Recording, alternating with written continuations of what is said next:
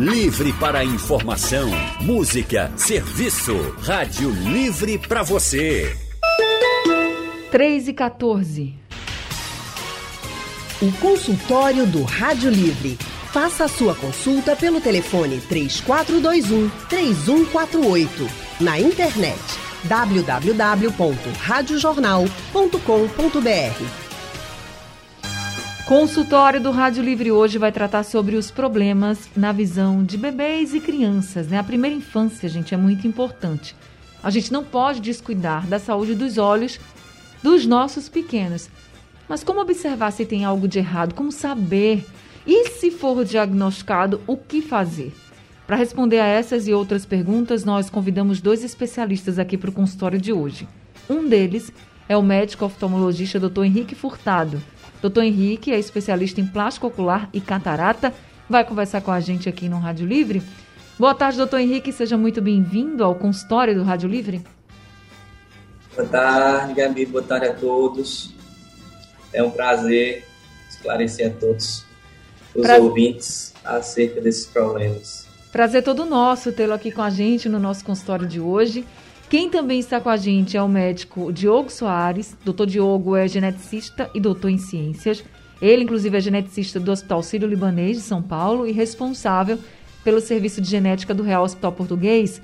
Doutor Diogo, muito boa tarde. Seja também muito bem-vindo ao consultório do Rádio Livre. Boa tarde, Diane. Boa tarde a todos os ouvintes da Rádio Livre. É um prazer estar aqui. Prazer todo nosso tê-lo aqui com a gente.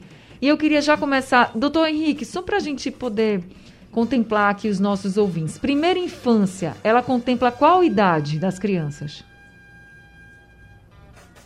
Primeira infância, nós vamos contemplar desde o recém-nascido até por volta dos seis anos de idade. E aí, e quando a criança. Cada etapa dessa vai ter sua doença mais específica. Quando as crianças nascem, normalmente tem o teste do olhinho, não é isso? Isso. E esse teste do olhinho. Ele no precisa... Brasil. Isso.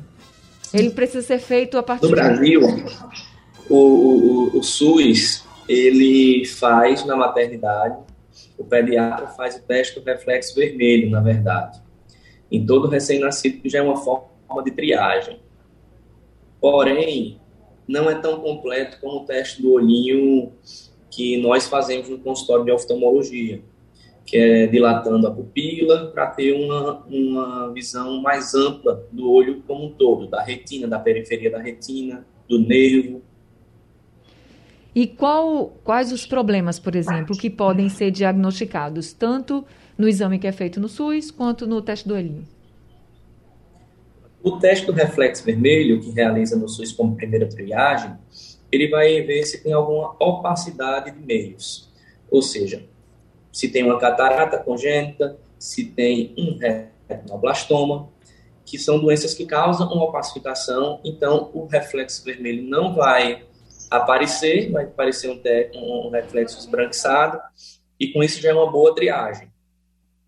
O teste do olhinho com dilatação de pupila que a gente faz no consultório, além desses, nós conseguimos ver patologias que acometem o nervo óptico, patologias que acometem a retina, a periferia da retina e até mesmo retinoblastoma e catarata que ficam na parte mais periférica do olho e que pela pupila está muito contraída durante o teste reflexo vermelho, não fica tão visível.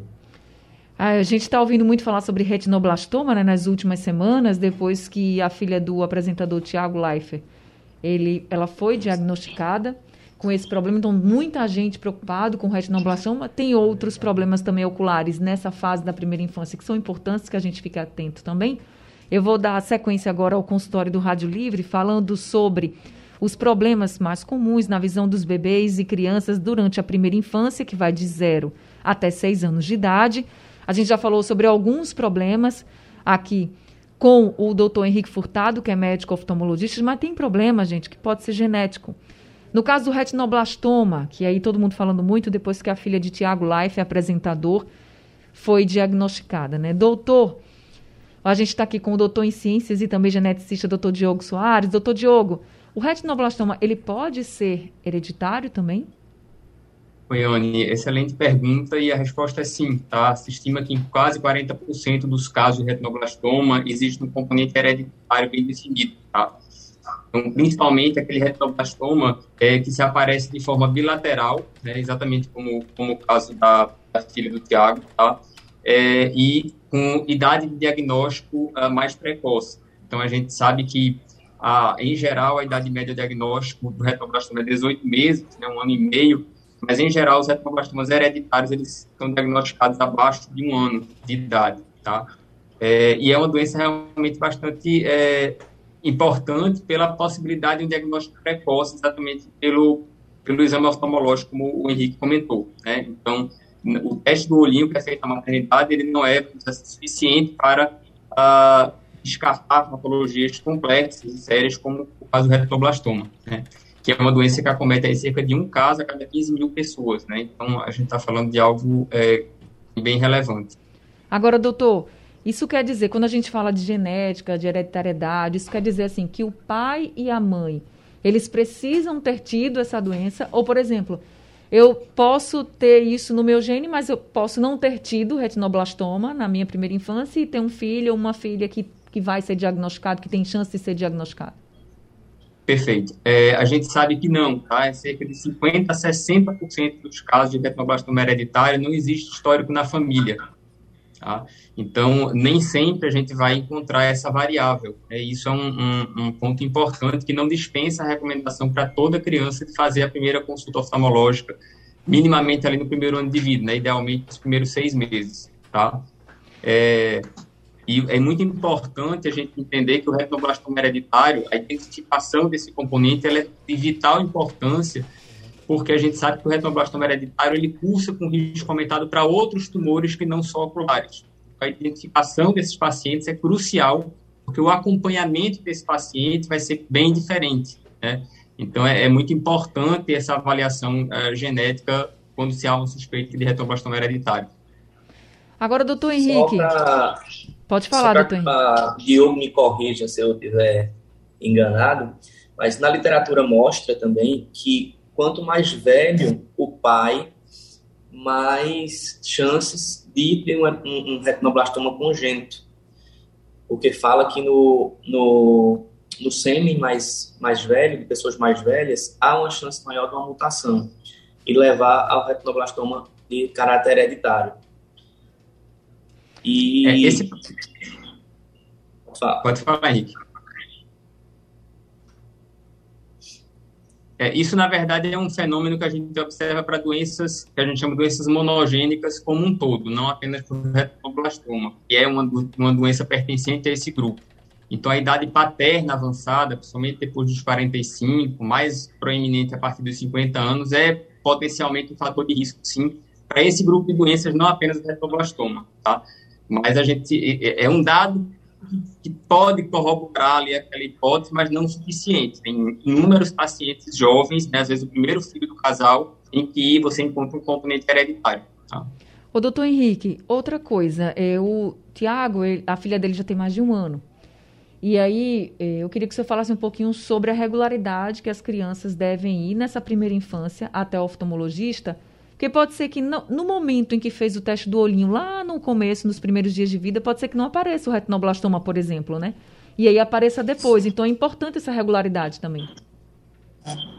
Isso. Eu recomendo, na verdade, antes do primeiro mês de vida, já passar pela primeira avaliação. E fazer um acompanhamento regular, semestral, até pelos, pelo menos o terceiro ano de vida, em casos que não tenham doenças nenhuma doença oftalmológica na família, caso tenha, até o quinto ano. Após isso, anualmente, tá? Não só pelo retinoblastoma em si, mas porque a gente tem vários outros tipos de doenças. Das doenças oftalmológicas, o retinoblastoma é o menos comum. Qual a mais tá? comum? É... Desculpa? Qual a mais comum, doutor Henrique, nessa primeira infância?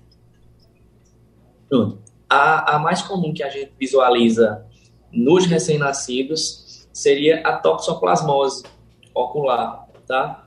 Hoje em dia menos, que um pré-natal mais bem feito evita que, que tenha essa infecção que passe para a criança, mas tem também a, cat a catarata congênita, é, o glaucoma congênito, tá? E também em crianças prematuras tem a retinopatia da prematuridade, que você, mas assim, é um, um, um padrão que é mais específico para crianças menos de 33 semanas nascidas. Nesses casos, tem tratamento, doutor, que possa. É, o senhor falou de catarata, o senhor falou de glaucoma. Tem algum tratamento, já que são bem pequenininhas essas crianças, para que elas não tenham problemas mais sérios assim durante a vida? Tem sim. É, principalmente a catarata, hoje a cirurgia é bem segura e bem resolutiva, tá? É uma cirurgia extremamente satisfatória, porque a criança enxerga muito bem depois disso. É retirada a catarata, coloca-se uma lente de acrílico dentro do olho da criança e a criança não vai ter comprometimento no desenvolvimento visual. É, e é isso que a gente tem que ter cuidado, porque a maioria dessas doenças, elas comprometem o desenvolvimento da, da visão da criança.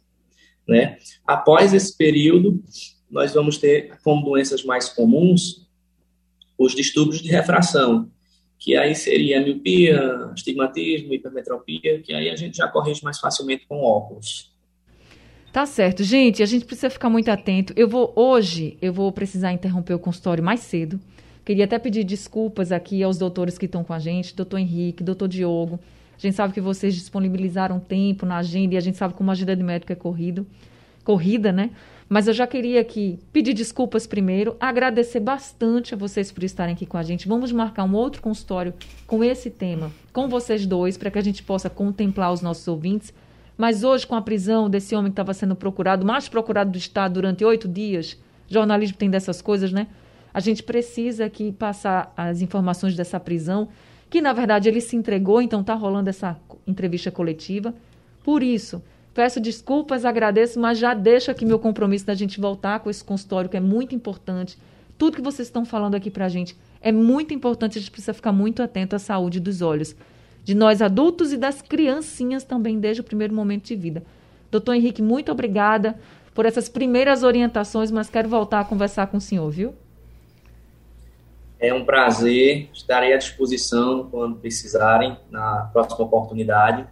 E aproveitando, eu queria só deixar uma dica, um recado para a população, que somente o médico oftalmologista é o profissional capaz e indicado para dar qualquer diagnóstico e fazer qualquer tratamento que envolva os olhos. Ultimamente tem surgido várias, várias, vários profissionais, normalmente optometristas, que prometem uma resolução mais rápida, mais fácil de problemas visuais e que isso não acontece. Então, assim, sentiu alguma coisa nos olhos, vá no oftalmologista que a garantia de uma recuperação visual e um bom tratamento é certeza. Tá certo, doutor Henrique, muito obrigada. Doutor Diogo, muito obrigada também por esse consultório. E a gente vai conversar sim, eu já marco aqui com o senhor um outro dia, viu? Muito obrigada. Perfeito, Ana. Obrigado. Agradeço a toda a audiência. Boa tarde. Muito obrigada também, doutor Diogo, aí falando sobre os problemas oftalmológicos em crianças. Depois, gente, a gente vai voltar com esse consultório do doutor Diogo, que é geneticista, falando também dessa questão da genética, da hereditariedade. Sugestão ou comentário sobre o programa que você acaba de ouvir, envie para o nosso WhatsApp 99147 8520.